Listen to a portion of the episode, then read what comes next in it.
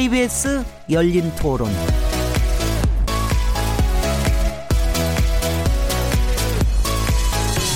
안녕하세요.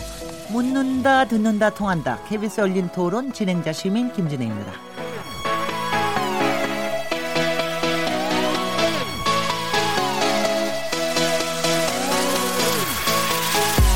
지난해 12월 시작된 임시 국회 회기가 내일 종료됩니다. 1월 임시국회 개최 여부를 놓고 현안에 대한 여야의 입장이 엇갈리면서 신경전이 계속되고 있는데요. 당장 바른미래당은 선거제 개혁 문제 처리를 위한 1월 임시국회 소집을 요구하고 있고요. 자유한국당은 김태우 전 청와대 특별감찰 반응과 신재민 전 기획재정부 사무관의 특검 도입을 주장하고 있지만 더불어민주당은 이를 반대하고 있습니다. 이런 상황에서 올해 처음 열린 여야 3당 교섭단체 원내대표 회동도 합의점을 찾지 못한 채 끝이 났는데요. 오늘 월요일 정치의 재구성을 통해서 이 부분에 대한 각 당의 입장을 얘기해 보도록 하죠. 1월 14일 KBS 열린 토론 지금 시작합니다.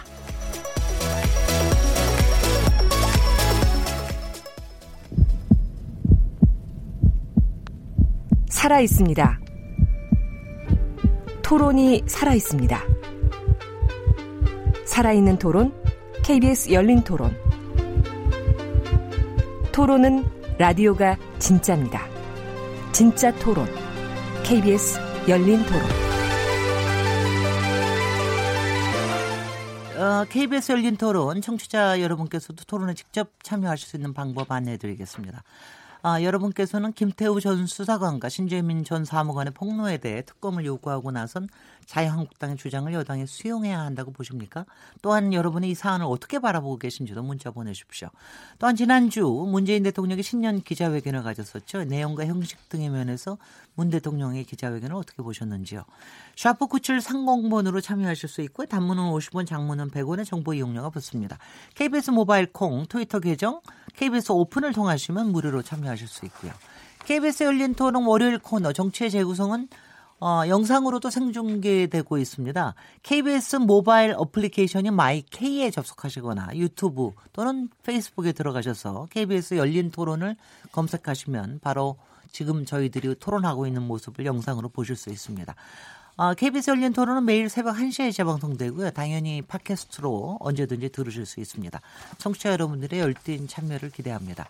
자, 그럼 오늘 어, 월요일 정치의 재구성과 함께 하실 패널 네 분 소개해 드리겠습니다. 오늘 두 분이나 새로운 얼굴을 모시게 됐는데요.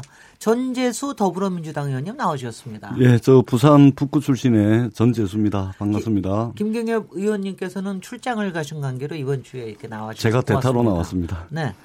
어, 윤영석 자유한국당 의원님 모셨습니다. 당내에서 수석 대변을 맡고 계시죠. 네, 우리 방금 전재수 의원님 바로 옆 지역구인 경남 양산 갑구의 네. 윤영석 의원입니다. 아, 두분 짜고 나오셔서 부산권으로 예, 이 덮개를 뭐, 짜고 나오신 것 같은데. 네. 이준석 바른미래당 최고위원님 모셨습니다. 네, 안녕하세요. 이준석입니다. 김용신 정의당 정책위 의장님 자리하셨습니다. 예, 김용식입니다. 반갑습니다. 어, 이거 오늘 시작하시면서 이- 그러시더라고요. 그래서 100번 토론이, 이렇게, 이렇게 100번 토론이나 하면은 그 사람들이 듣느냐. 그 다음에 100번 토론씩이나 하면은 어, 그거 할 얘기가 그렇게 많으냐. 아실 겁니다. 100분이 얼마나 짧은 시간인지. 그거 굉장히 아실 것 같고요. 아, 사실 제가 진행하고 난 다음에 저는 이제 열린 토론 진행하면서 여성 청취자들이 좀 많이 늘기를 바랬는데 원하는 만큼 많이 늘지는 못했어요. 그럼에도 불구하고 좀 늘긴 했고요. 어, 여기 열린 토론에는 이제 항상 고정 청취층이 있습니다. 제가 이제 이 100분씩이나 하는 토론은 막 싸우는 게 아니라 이렇게 차곡차곡 하는 거기 때문에 이렇게 보슬 비전은 촉촉하게 이렇게 어, 자기의 공간에 스며드는 이런 맛이 있습니다. 많이 들어주시기 바랍니다. 어, 첫 번째 주제 대통령 신년 기자회견에 대한 이제 여야의 평가가 굉장히 엇갈리고도 있는데요. 이 얘기에 대해서 좀 얘기를 나눠보겠습니다. 아마 신년 기자회견 내용이 올해 여러 가지 정책의 기조를 이룰 테고 또 그에 따라서 또 여야의 행보도 상당히 좀 달라질 것 같아서 이 부분에 대해서 할, 할 텐데요. 일단 어떻게 평가하시는지 일단 어, 스타일의 평가 스타일, 스타일에 대한 평가는 아마 이준석 최고위원님 가장 잘하시지 않으세요?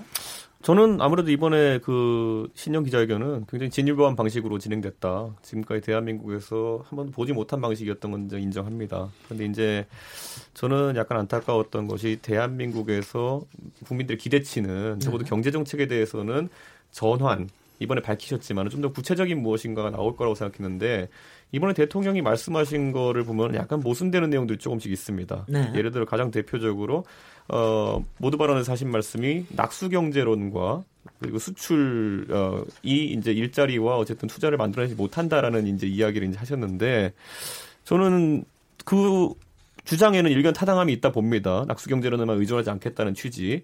근데 바로 그 다음에 이낙연 총리께서 그 현장 행보를 하시면서 삼성전자를 바로 찾아가셨거든요. 네. 그래가지고 이재용 부회장한테 이제 기자들이 직국에 또 물어봤어요. 음. 가가지고 일자리나 투자 약속을 혹시 요청하셨습니까? 했더니만은 이낙연 총리께서 아 제가 먼저 요청하기 좀 그렇고 하지만 이재용 부회장이 먼저 얘기하면서 이렇게 해서 소개를 하시더라고요. 음. 그러니까 저는 지금 이제 정부의 정책 전환에 있어가지고 저는 과거 SOC 관련해서도 비슷하게 얘기했지만은 좀 파격적으로 하시라 하실 거면은 그래가지고 기업들한테 협조 요청을 할 거다 하시고 해야 되는데 아무래도 뭐 탄핵 스타트 이후로부터 기업에 뭔가 요청하는 것이 좀 부담스럽기도 하고 네. 또 둘째로는 지금까지의 정책 방향과 비교해서 너무 급격한 전환을 또 두려워하는 것 같아가지고 저는 이 부분들은 좀 앞으로 정부가 좀 박력 있게 가야 된다. 지금 네. 이것저것 제고할 때가 아니다 경제 상황이. 네. 그래서 저는 그런 부분이 좀 아쉬웠다. 이 정도 두 가지 평가를 하겠습니다. 글쎄 뭐 낙수 경제하고 뭐 분수 경제는 뭐 같이 가야 되겠죠. 근데 일단 자유 토론, 이 자유 문답식의 재미를 붙이셨는지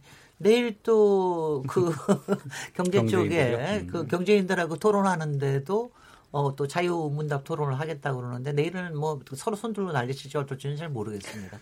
김용신 정책위 의장님은 어떻게 보셨습니까? 예, 근 한 10년 동안 어쨌든 그 우리 근래에는 이제 박근혜 대통령 같은 경우는 한간에 더 확인됐던 것처럼 쓰여진 각본대로 기자회견 한다고 욕을 많이 먹었죠, 사실은.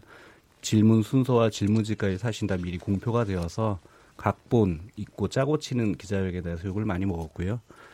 이명박 전 대통령 같은 경우는 기자회견을 잘 안 하셨던 대통령으로 좀 많이 기억들을 하고 네. 특히 이제 라디오에 나오셔서 한 100번 가량을 아마 그렇죠. 홀로 하시는 국정 연설을 네. 하신다고 해서 어 어쨌든 소통이라든가 이런 부분에 굉장히 취약했던 과거 한 10년의 이제 정권들의 이제 대통령들의 모습들이 있다 보니까 이제 문재인 대통령이 어쨌든 이제 미국식으로 스스로 이제 진행도 하시고 어 질문자도 지정하시고 어, 이렇게 이제 자유롭게 기자회견을 하는 부분이 돋보일 수밖에 없다고 생각하고 근데 이전에 보면 노무현 대통령도 사실은 그런 방식으로 기자회견들을 많이 하신 적이 있고 노무현 대통령은 너무 예. 거침없이 하시죠. 그리고 사실 뭐 네. 김대중 대통령도 워낙 이제 또 본인이 달변이시고 네. 또그 여러 이제 분야에 대해 해박한 지식을 갖고 있다 보니까 기자들과의 공박도 좀 하시면서 자유로운 토론 방식의 기자회견을 많이 하셨던 점에서 본다고 한다면 이제 좀 기본적으로 이제 상식적 수준으로 좀 되돌아온 게 아닌가 이제 형식과 방식에서는 좀 그렇게 보고요. 네. 내용은 저도 좀 그 기대치에 못 미쳤다. 아, 좀 아쉬운 점이 있다 이렇게 평가를 좀 내리고 있습니다. 네. 이 시점에서 저도 좀 말씀을 좀 드려야 워낙은 이제 네. 워낙은요 처음 나오셔서 그런지 워낙은 여당이 드시려 그러면은 야당이 다 하고 난 다음에 마지막에 예. 딱 눌러주는 아 겁니다. 그렇게 합시다. 이, 이, 저기 사자 발처럼 두텁게 해가지고 다 눌러주시는 좋습니다. 그렇게 해보시면 예. 좋습니다. 예. 윤영석 의원님, 아닙니다, 아닙니다. 윤영석 의원님 수석 대변인으로서 뭐 논평도 상당히 하셨을 것 같은데 어떻게 보셨습니까? 네, 우선 그 보여주는 방식에 대해서는 뭐 신선하고 이렇게 좋은 점도 있지만은 이제 중요한 내용이지 않습니까? 그런 내용이 과연 있느냐 그런 측면에서 볼 때 크게 이제 경제 분야와 이제 외교 안보, 안보 분야 둘 다 사실 좀 실망스럽죠. 저희들이 보기에는 네. 왜 실망스러운가 하면은 아, 그동안에 이제 2017년 5월 그 집권 이후에 어, 소위 소득 주도 성장으로 상징되는 그 경제 정책이 문재인 정부의 경제 정책이 상당히 심각한 수준으로 지금 참담하게 지금 성과가 아, 실패가 지금 이어지고 있습니다. 그러한 상황에서 어, 국민들께서는 문재인 정부가 뭔가 진정으로 경제의 어떤 현실을 인식하고 경제 정책을 어, 상황에 맞게 수정해 줄 것을 기대했죠. 이번 그 신년 인사회에서. 그런데 전혀 그러한 그 어떤 기조를 정책 기조를 그대로 가져가겠다라고 이 말씀을 하셨어요. 네. 그래서 지금 경제 정책이라는 것은 이건 굉장히 시장의 어떤 상황을 반영을 해야 되는 겁니다. 시장의 상황이라는 것은 결국 이제 국제적인 그런 견- 경제 상황의 어떤 변동 그리고 국내적인 상황이 지속적으로 변하기 때문에 그런 어, 상황 변화에 맞추어서 신축적으로 국가 정책이 대응을 해야 되는데 네.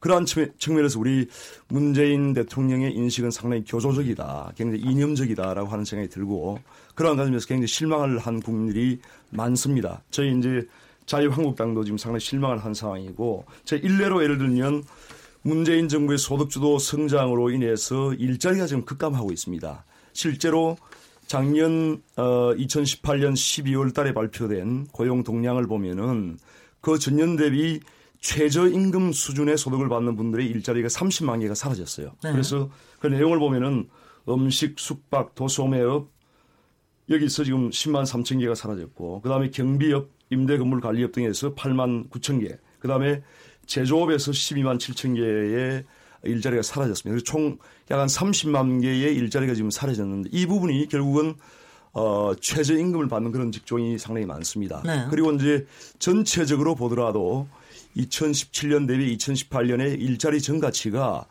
그 전 박근혜 정부에 비해서도 3분의 1 수준으로 급전 직하했습니다. 이런 것이 바로 이제 결국 문재인 정부의 잘못된 그 경제 정책의 결과인데 이러한 부분에서 어떤 문제가 있다고 인정을 했으면은 당연히 정책 기조를 변화시켜야 됩니다. 그런데 알겠습니다. 그러한 정책 기조를 변화시키지 않겠다고 말씀을 하신 데 대해서 실망이 사실 큽니다. 예, 예. 전재수 위원님, 예, 드디어 여당 이제, 예, 차례가 이쯤 왔습니다. 되면 이제 저도 이제 네. 한 말씀 드려야 되겠죠. 우리 윤정석 의원님께서 어, 어, 어, 말씀을 해주셨는데 어, 자유한국당은 어, 문재인 대통령의 신년 기자회견에 대해서 실망스럽다 이제 이런 어, 표현을 해주셨는데요. 저는 요걸 한번 되묻고 싶어요. 우리 자유한국당은 문재인 정부의 어떤 부분이 실망스럽지 않은 부분이 있는지 진짜 묻고 싶습니다. 모든 어, 것이 다 실망스럽답니다. 아, 문재인 정부가 하고 있는 모든 것에 대해서 실망스럽다는 이렇게 이제 어, 이저 대응을 하고 있는데 예를 들면은 우리가 이 협력하고 타협해야 될 부분이 있는 거 아니겠습니까? 특히 이 제1야당이라는 것이 건강한 야당 또 수권 능력을 국민들에게 보이기 위해서라도 타협하고 또는 어, 좀 절충을 해야 될 부분이 분명히 있는데 자유한국당은 무슨 일만 있으면 무조건 실망했다고 그럽니다. 네. 실망하지 않은 부분이 뭔지 아, 정말 궁금합니다. 저희가 예, 잠깐- 요 정도까지만 네, 말씀을 드리고 아니 이제 아, 예, 대통령 기자회견에 대해서 저도 이제 몇 가지 말씀을 드려야 되니까 네. 일단 모든 부분 모든 분들께서 이제 형식적 측면에서는 굉장히 파격적이었다 이렇게 평가를 해주셨는데 정말 고맙습니다. 아, 한국 정치 문화 또 대통령 리더십에 아, 새로운 장을 열었다 이렇게 평가를 합니다. 저희들이 아, 미국의 대통령이나 영국의 총리가 기자회견을 할 때 그런 모습 보면 참 자연스럽고 자유롭게 질의응답하고 재미있기도 하고 그러면서 어, 사회의 대안을 찾아 나가는 과정들을 보면 참 부러웠는데 이번에 우리 문재인 대통령의 신년 기자회견의 형식이라는 것은 바로 이 한국 정치 문화를 한 단계 업그레이드 시키고 또 대통령의 새로운 리더십에 새로운 장을 열었다 이렇게 평가를 합니다. 그 다음에 그 내용과 관련해서는요 많은 분들께서 이제 아쉽다 이 그 고집불통이다 이렇게 이제 말씀을 하시는데 대통령 기자회견에 대한 대한 이제 경제 부분은 크게 세 가지입니다. 첫째 첫째는 아, 기존의 경제 정책 기조를 변화시키지 않고 유지하겠다는 것. 그리고 두 번째는 지난해와 달라진 경제 진단을 하고 있다는 것. 그리고 세 번째는 지금 현재 경제 상황을 아주 엄중하, 엄중하게 어, 바라보고 있다는 것.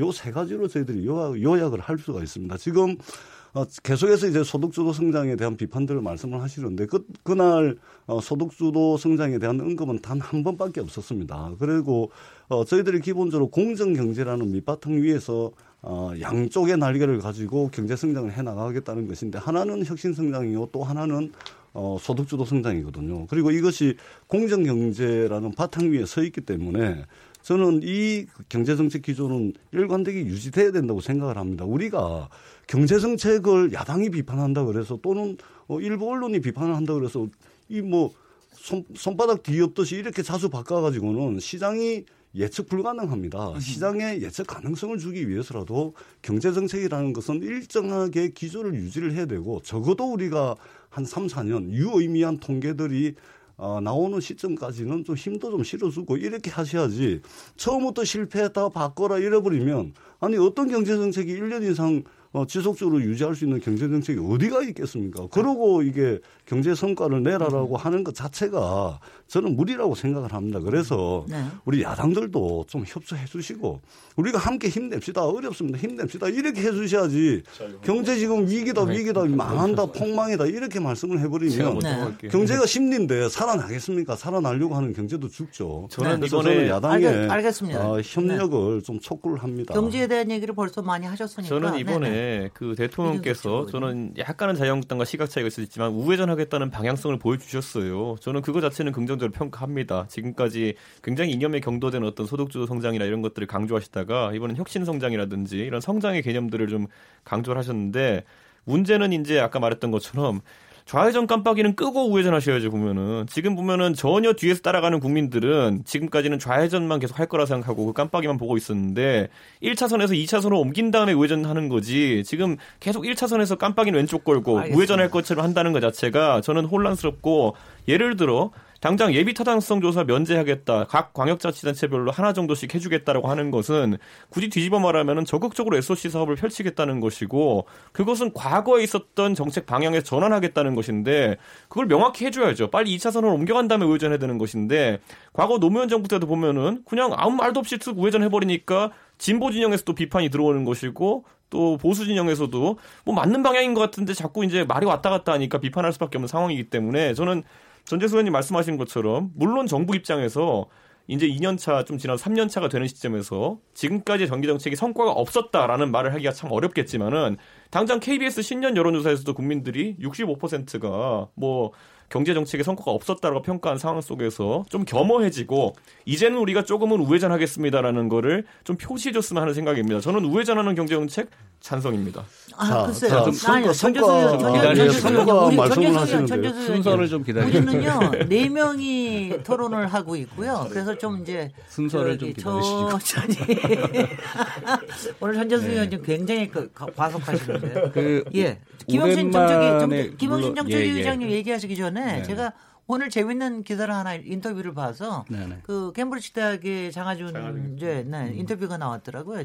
장하준 교수가 지난번에 한 한 한두 달 전인가 뭐 국가 비상 사태다 운운해 가지고 그게 우회전인 줄 알고 다들 다들 놀랬죠. 그리고 비판도 많이 받고 그랬는데 오늘 이제 정확히 얘기를 했더라고요. 그러니까 이게 지금이 자기가 국가 비상 사태라고 얘기를 하는 거는 지난 20년 동안 신자유주의 때문에 워낙 이게 제대로 효과도 없으면서 지금 양극화나 이런 게 심해졌는데 왜 지금 문재인 정부에서 더 과감하게 어, 복지 정책이나 또 이 소득 주도 성장에 관련된 뭐 최저임금이나 이런 최저임금 그거 올렸다고 그거 못하고 비판받고 그러는 거 너무 우스워 죽겠다라는 식으로 이렇게 인터뷰하신 거 보면서 제가 저, 제가 속으로 좀 웃었습니다. 예, 예. 그래서 그 오늘 좀 그 길게 관련해서, 저기를 하고 예, 예. 그랬는데 아니 그리고 그, 아 그리고 거기서 정확하게 얘기하신 게 아, 1년 반 동안 경제정책 겨우 1년 반 한 사람한테 뭐 책임지라고 그러는 거, 그건 너무 웃긴다. 뭐 이런 얘기도 하시고 그래서, 아, 뭐, 제가 심정은 다 이해가 갑니다. 심정은 이해가 가지만, 이런 좀 배경을 깔고서 좀 얘기를 좀 해 주십시오.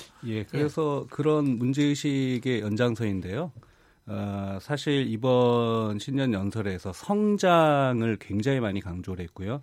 혁신이라고 하는 단어도 굉장히 많이 강조를 했죠. 거의 20, 30번, 29회까지 거의 강조를 했는데, 어, 예년에, 그러니까 작년의 기준으로 본다고 한다면 좋은 일자리, 예를 들면 내 삶을 어떻게 바꿀 거냐, 이런 거에 초점이 맞춰졌던 경제 정책에서 사실은 어, 성장이라든가 아, 경제 이런 부분들을 굉장히 많은 시간과 분량을 할애하면서 사실 신년 연설회가 좀 진행됐다는 점에서 네. 얘기했던 것처럼 저는 여전히 왜 이렇게 머뭇거리냐. 왜 소득도 성장이라고 하는 게 임금과 소득을 늘리기 위한 방안이라든가 경제 불평등을 해소하기 위한 경제 민주화 이러한 부분에 대한 왜 근본적인 개혁에 대해서 어, 드라이브를 걸지 못하냐라고 하는 점에서 굉장히 답답함을 좀 느끼고 있는 거고요. 네. 가장 중요하게 재벌 개혁과 관련된 경제 민주화, 이른바 재벌 중심의 경제 체제를 어떻게 탈피할 것인가라고 하는 게 사실은 불평등한 대한민국의 경제 구조를 바꾸는데 가장 관건적인 문제고 이로 인해서 낙수 효과의 한계와 이른바 수출 대기업 위주의 경제 구조가 갖는 한계를 지적하셨다면 그 부분에 대한 분명한 개혁 방안들을 난 제출했어야 되는데 그 부분은 없다는 점에서 아까 이준석 의원이 네, 네. 얘기했던 것처럼 깜빡이는 분명히 왼쪽인 것 같은데 그리고 소득주 성장을 얘기하셨던 것처럼 이제 방향에서의 전환은 없다라고 얘기를 하시는데 이에 대한 구체적 방안들에 대한 언급은 없다는 점에서 네. 저는 거꾸로 아 이거 정부가 말로는 소득주 성장 유지하겠다고 하지만 실질적 정제 정책에 대한 실행 계획에서는 이거 준포기 사태가 아닌가 이런 우려들을 갖고 있다는 것이고요. 네. 특히 이준석 의원도 지적했던 것처럼 옛날 방식으로 회계하는 정책이 너무 많습니다. 예를 들면 사실 규제 프리존이 사실 박근혜 씨 규제 완화 정책인데 이거 정부가 수용한 것이고요. 예.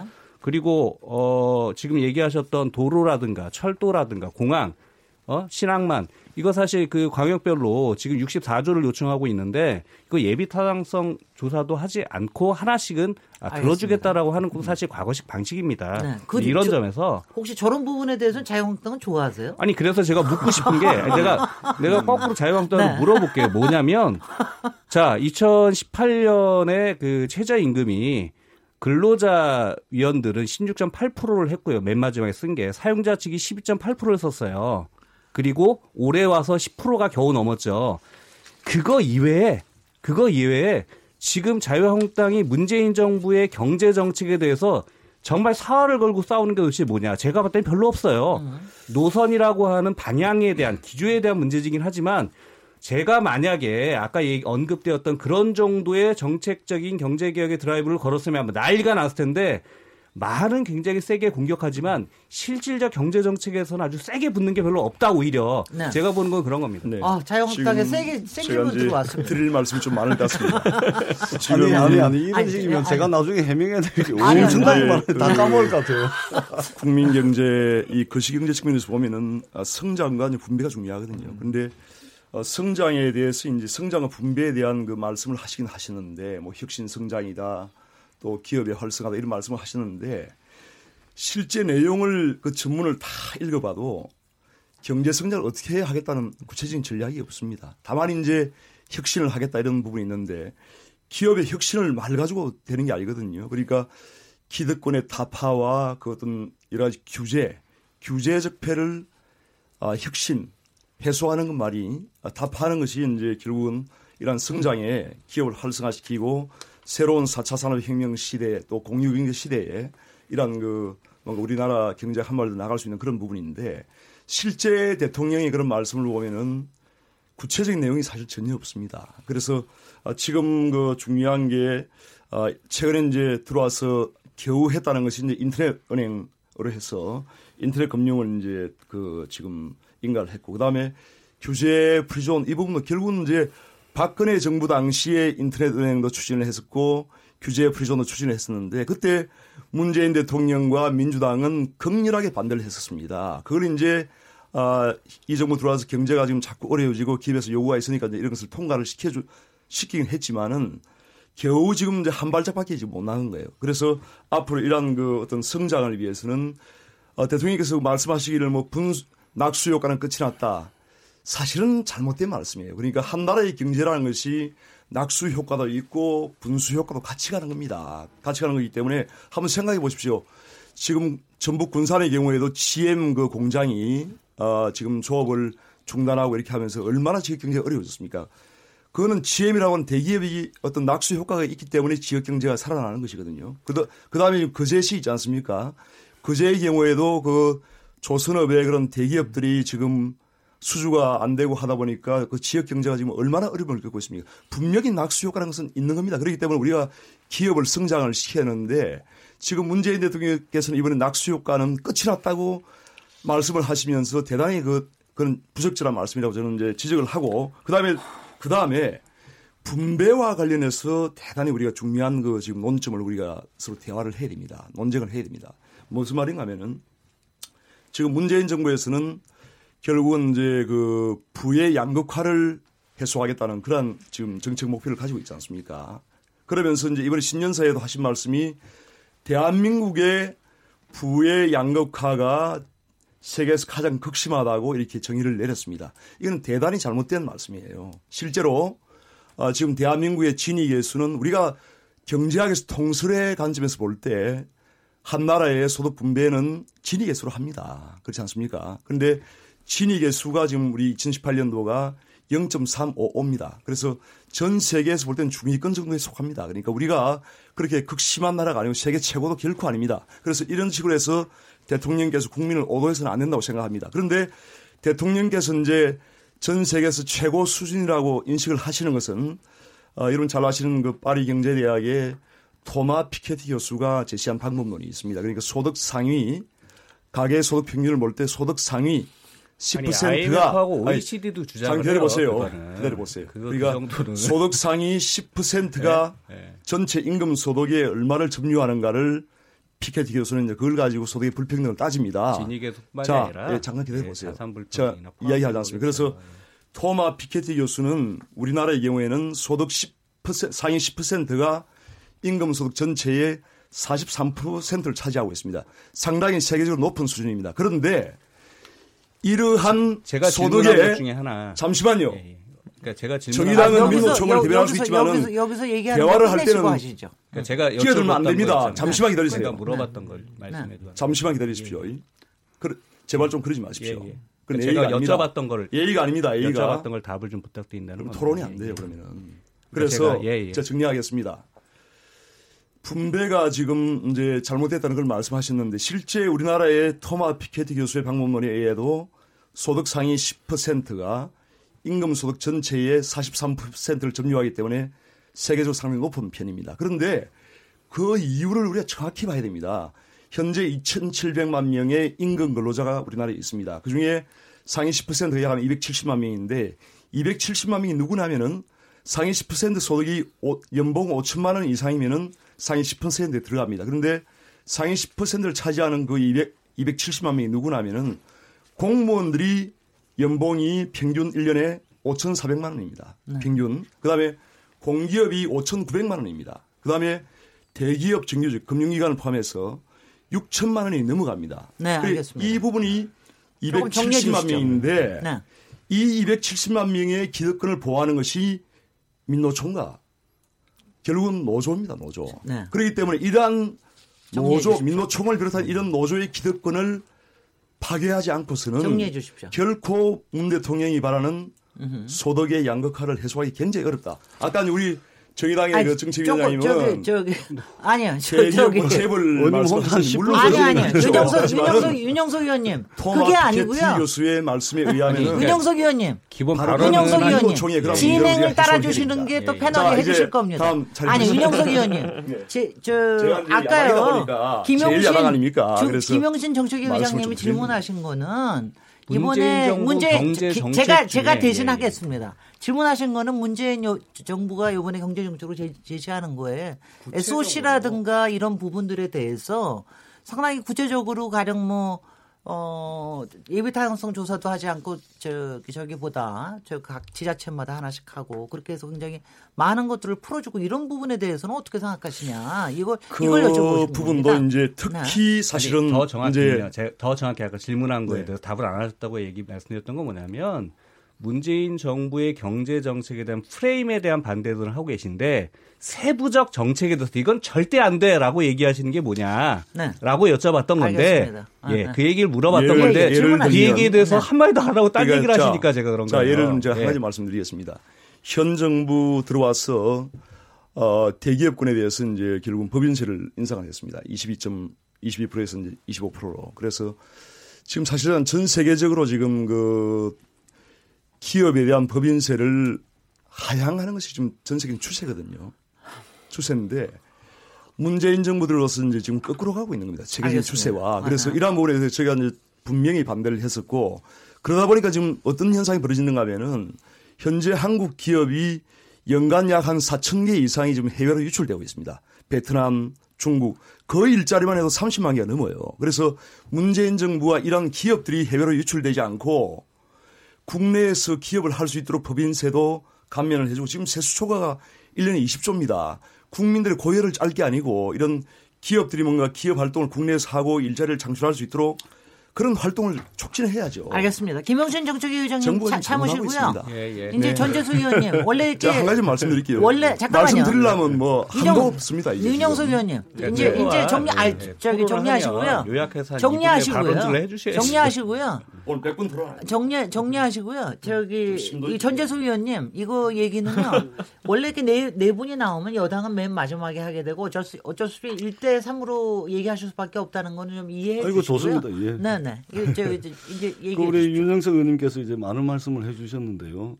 아, 이 자리는 이제 뭐 이 경제를 주제로 한 뭐 학술 토론의 자리가 아니고 그리고 뭐 말씀하신 그 정도 통계는 저희들도 다 알고 있습니다. 다 알고 있는 거고 다만 우리가 지금 그 21세기 주류 경제학에서 지금 쓰고 있는 여러 가지 경제 지표가 한 100가지 정도 됩니다.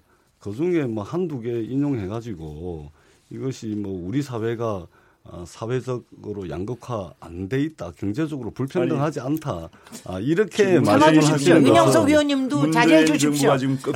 의원님, 더 남들이 남들이. 얘기하고 있을 때 좀 참아 주십시오. 네. 예, 네. 예, 예. 이렇게 이제 말씀하시는 것은 어, 누가 듣더라도 우리 국민들께서 들으실 때는 어, 누구라도 지금 우리가 우리 사회 중산층이다라고 어, 스스로 판단하는 비율이 어, 거의 그 최저 수준으로 떨어져 있는 상황이고 많은 국민들께서 어, 부의 어, 불평등성 또 경제적 불평등 이걸 지금 우리 사회 가장 큰 화두이자 풀어야 될 과제라고 생각을 하는데 어, 경제 지표 100가지 이상 이렇게 통용되고 있는 현실에서 한두 가지 경제 지표를 가지고서 경제적으로 불평등하지 않다 뭐, 아니, 뭐 이렇게 이제 제 말씀을 말씀 하시는 것은 아, 나중에 끝나고 난 다음에 반론해. 끝나고 나 윤영석 의원님 훨씬 더 심각해지고 끝나고 난 다음에 반론해 하는 반론. 기회는 나중에 자, 드리겠습니다. 예, 자 논리적으로 네. 아, 비약이다 이런 말씀을 드리고요. 지금 토론회 자, 우리가 토론을 좀 이제 지켜주십시오. 우리가 1대 99 사회 또는 이제 성자 독식 경제라고 우리가 일반적으로 이야기를 하는데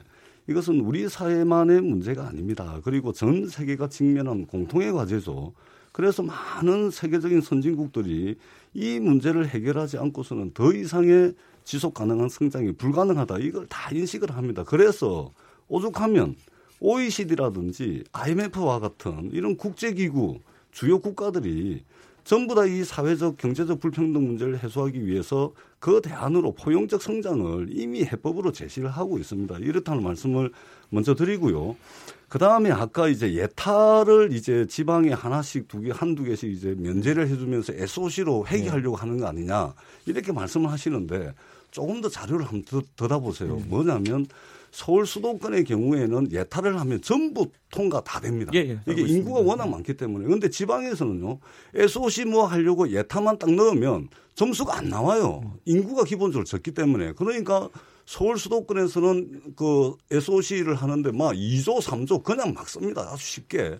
근데 지역에서는 1조 원짜리 예타를 하려고 해도 이게 점수 예타 예비 타당성 조사를 통과를 못 하다 보니까 지방에는 광역교통망이라든지 철도 시설이라든지 이런 인프라들을 할 수가 없는 겁니다. 이러한 문제 의식 속에서 지방에 한두 개 정도씩은 예비 타당성 조사를 중앙 정부가 면제시켜 주겠다. 그렇게 해서 국가 균형 발전을 이루겠다.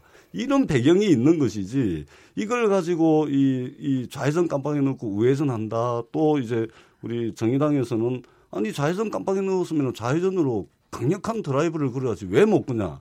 이렇게 이제 양쪽에서 공격을 하는데요.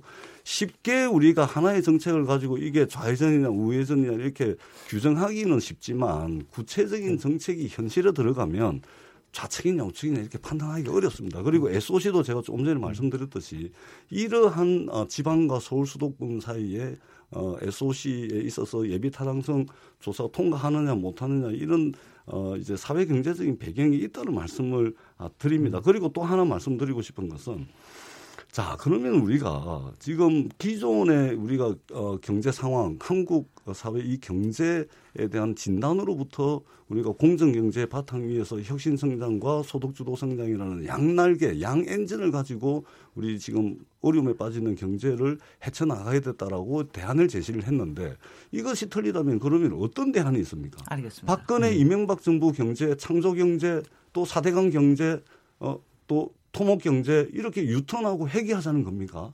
적어도 우리가 정리해 기름진 기름진 밥을 먹으려면 밥을 안 치고 난 뒤에 뜸도 들이고 여유도 줘야 기름진 밥을 먹습니다. 아니 밥을 안 치자마자 우리가 기름기 잘잘 흐르는 밥을 요구하는 게 말이 됩니까? 더더구나 문재인 정부가 이제 2년이 지났습니까? 3년이 지났습니까?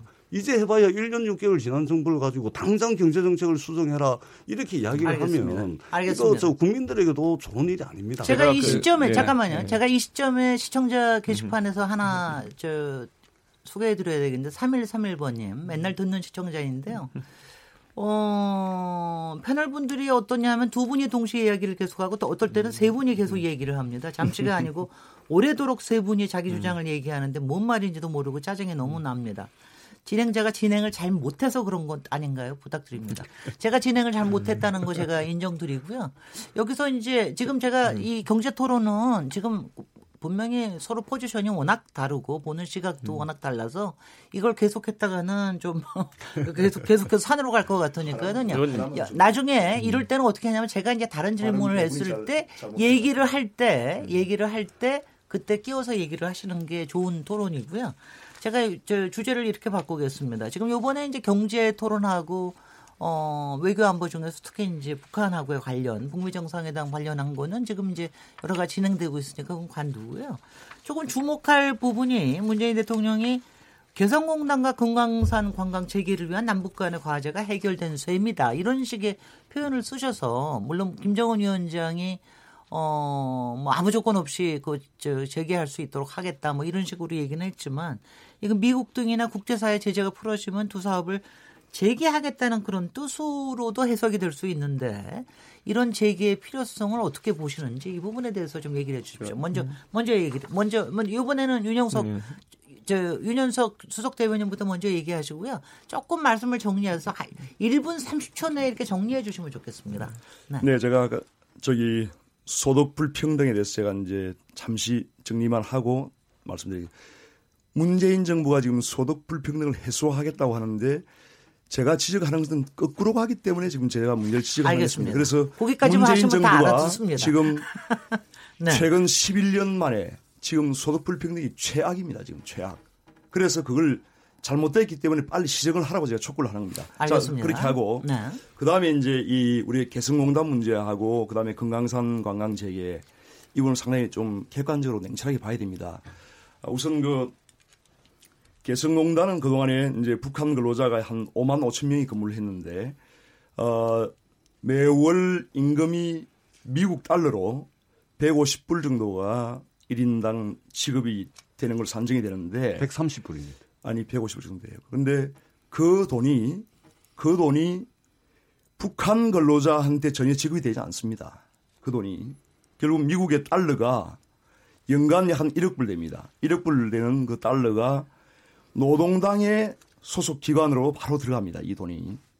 그렇게 해서 노동당이 결국은 북한 김정은이겠죠. 뭐 결국은 북한이 노동당이 어, 그 미화 1억 달러를 그대로 챙기고 북한 근로자에 대해서는 북한 화폐로 일부 지급을 하고 나머지는 어, 실물로 지급을 합니다. 실물 상품 같은 걸로. 그렇기 때문에 어, 이러한 그 우리 기업들이 기업들이 북한 근로자한테 인건비로 지급하는 이 미화가 연간 1억 달러가 결국은 북한 노동당에 들어가서 이것이 결국은 핵무기 개발과 북한 김정은의 그러한 통치자금으로 사용되기 때문에 이러한 부분에서 우리가 명쾌하게 정리가 되지 않으면은 국제 제재 위반이기도 하고 안 된다라고 하는 것이 이제 제 입장이고 두 번째 이제 금강산 관광 재개도 이번에 뭐 김정은이 마치 시혜를 베푸는 양 재개를 하겠다고 했는데 이 관광 금강산 관광이 어 중단된 것이 여러분 잘 기억하시는 대로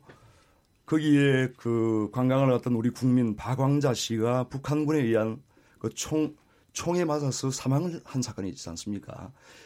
여러분 거기에 대해서 어떤 인권을 생각하고 양심이 있다면은 일말의 그 어떤 사과라도 해야죠. 그런 전혀 그런 데 대해서는 이런 방구도 없이 무조건적으로 시혜를 베푸- 베풀 듯이 하겠다. 이것은 잘못된 것이고 알겠습니다. 문재인 대통령도 그러한 김정은의. 발언에 대해서 무조건적으로 찬성한다는 식으로 해서는 안 되고요. 이러한 개성공단에 대한 연간 1억 불의 미화가 지불되고 있는 것 그리고 방황자실 그 피살 사건에 대해서 명확한 입장을 내놔야 됩니다. 알겠습니다. 네, 이준석 최고위원님. 제가 아무래도 네. 먼저 하는 게 좀 답변하시 편하실 건데요, 신재수 의원님이. 근데 아까 네. 짧게만 한 10초 정도 얘기하자면 SOC 네. 사업에 대해 가지고 저는 찬성합니다. 지역 균형 발전을 위해서. 근데 문재인 정부에서 작년만 해도 보면요. SOC 축소 기조를 하겠다고 아예 선언을 했어요. 그 다음에 이제 조금 이제 그걸 풀어주려고 생활형 SOC라는 걸 합니다. 그 다음에 거기다 덧붙인 게 뭐냐면 그렇지만 축소 기동 그대로 가져간다고 확인 사살까지 했어요. 그런 다음에 지금 와가지고는 예타 면제라고 하는 거는 이런 게 제가 말하는 좌회전 깜빡이 계속 치는 척 하려고 노력해요. 근데 우회전 하는 건데 저는 차라리 우회전 하시라는 겁니다. 그러니까 그런 맥락의 차이가 약간 있고요. 저는 개성공단과 이런 그 금강산 사업을 언급했는데요. 북한이 이거 아주 좋아합니다. 네. 개성공단하고 금강산 다른 대북 사업 중에서도 이것만 좋아하는 이유가 뭐냐면요. 이거는 현금성 사업이기 때문이에요. 보면은 개성공단 같은 경우에는 임금이 북한에 몇백 달러씩 지급되죠. 그리고 금강산 관광만 한다보다는 우리가 뭐가 있냐면은 입산료라는 게 있어요. 입산료가 거의 한 사람당 30만 원 가까이 됩니다. 그냥 이게 금강산 관광이 비쌀 수밖에 없는 게 가면은 우리가 먹고 쓰는 것보다도 입산료가 더 많아요. 그렇기 때문에 나중에는 사실 금강산 관광 그 하는 동안에 얼마나 많은 분이 갔습니까? 그래서 우리나라에서 정부에서 급기야는 중고등학생들을 24만 원씩 지원해서 보냈던 역사가 있어요. 그렇기 때문에 북한은 한 사람만 버스 안에 태우면 천만 원 아닙니까? 그 기억이 있기 때문에 금강산 관광에서 호의적인 것이고 그걸 원하기 때문에 또 대통령께서는 네. 빨리 되는 그런 사업에 서 지원하겠다는 것인데 저는 오히려 장기적 관점에서 통일을 바라보게 된다면은 인프라 사업에 투자 같은 경우에는 바른미래당도 어느 정도 지금 적극적으로 협, 협조하고 예를 들어 그때 그 철도 연결 사업에도 저희 당 원내대표 김관영 원내대표께서 참석하시고 했습니다. 근데 두 가지가 뭐냐면은 하려면 제대로 해라. 왜냐하면 지난번에 예산 국회에서 문제됐던 게 뭡니까? 1, 2년치 추계만 갖고 와가지고 알겠습니다. 했던 거 아닙니까? 음. 국민들은 네. 제대로 전달하고 그거에서 동의를 받아야 되는 게 아니 집 살 때 누가 계약금 안 보고 집 사는데 동의해달라고 하면 그렇게 살 사람 누가 있습니까? 알겠습니다. 설도 연구 자료 보면은 네, 8조부터 20조까지 다양한 금액이 있는데 국민한테 제대로 얘기하고 경제적 효과는 이것이다 이야기해야 되는 것이 1, 2년에 2천 원밖에 안 든다. 그러니까 이거 보고 우리한 동의해달라고 하면 야당이 동의하기 어렵습니다. 그러니까 알겠습니다. 그러니까 여당이 좀더 네. 전지하게 접근했습니다. 아직도 그 요거 뭐 예, 시간이 예. 좀더 걸리겠지만 네, 네. 입장을 얘기해 주십시오. 김영신 정책위 의장님. 예, 저도 예타 문제 하나 짚고 바로 예. 예, 예. 그 예타 예비 타당성 조사에는 지금 얘기하신 것처럼 경제 편익 그 분석도 하고요. 그다음에 고용이라든가 환경적 가치라든가 녹색 성장에 대한 정책적 분석도 하고요. 마지막으로 무엇보다도 지역 균형 발전이라고 하는 분석을 같이 합니다. 이 세 가지 요인을 분석해서 종합 평가 결과로서 그 타당성이 있냐 없냐를 평가하는데 만약에 얘기하신 것처럼 지역 균형 발전이라고 하는 부분을 더욱더 중요한 비중을 놓자라고 한다면 그 비중에 대한 고려들은 범위가 있기 때문에 조정해낼 수 있다라고 생각합니다. 네. 근데 문제는 이걸 아예 면제하는 방식이 문제라고 네, 네. 말씀을 드렸던 알겠습니다. 거고요.